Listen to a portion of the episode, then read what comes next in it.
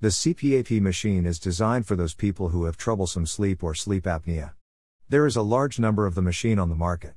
There are machines for house use and machines making useful to travel. If you've been on a CPAP at the house, you are already aware of its benefits, so creating a little TLC will benefit both you and the machine. Common CPAP Australia care issues. CPAP machines will break down eventually.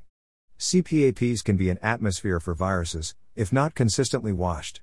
If using humidification, be sure that your humidification area and tube are always clean. If you aren't sure of the hygiene, the best bet is to order new components. CPAP covers will also break down eventually, this includes the cushions and headgear. If you have been realizing an increased flow in your cover up, regardless of how tight you modify it, it is likely you need to restore your nasal slash intranasal pillows. Most CPAP machines have an outside narrow that needs to be changed consistently. Not only does this eliminate any viral contaminants, but it will also increase the lifetime of your machine as well. Both new and experienced CPAP Australia should know how to sustain their machine. Here are a few tips on maintaining your machine. Every BiPAP, such as the DreamStation BiPAP, one of the reliable manufacturers of CPAP and BiPAP machines, has an expected lifespan of about 5 years. The better it is managed, the longer it should last you, but remember it still is a machine. Most CPAP Australia offers a 1 year assurance on their machines. Reliable care is needed to sustain optimum performance.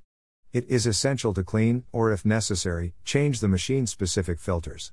As per requirements, the non reusable filters should get changed once every month, while the non disposable filters should get changed once every 3 to 6 several weeks. The non disposable filters are made of froth that can be easily washed out with water and set out to dry completely before putting to use. These still should get changed every 3 to 6 several weeks. If washing the CPAP machine itself, be sure to only dust slash wipe it down with an antibacterial fabric. Do not ever immerse the machine in water. If your CPAP Australia has a humidification area, it is recommended to restore the water daily and wash out the area as well. Place the area on a soft towel to dry out and you will be all ready for the next night. No issue the CPAP machine, servicing and washing are always a significant part of keeping your machine running at an ideal level.